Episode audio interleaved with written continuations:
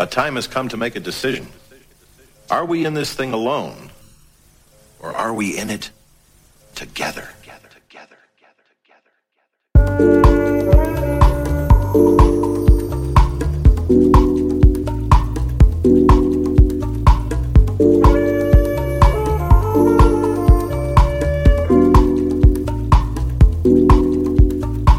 Welcome back to the In It Together show on Select Radio with your host, myself, Jas P. I hope you've enjoyed the past couple of shows where we've switched up the format. We had the best of the up and coming artists at the end of last year, and then at the beginning of this year, we switched it up to the best tunes of the decade. Well, some of them anyway, we only had an hour to fit them all in. But we are back with the normal format this week. We've got some cracking tunes lined up, some exclusives and a cracking dust off the vinyl all the way back from 1992. But starting off the show with this one, I've wanted to play it on the show for quite some time now. The artist goes by the name of Seb Wildblood, and this one is called Jazz Volume 1.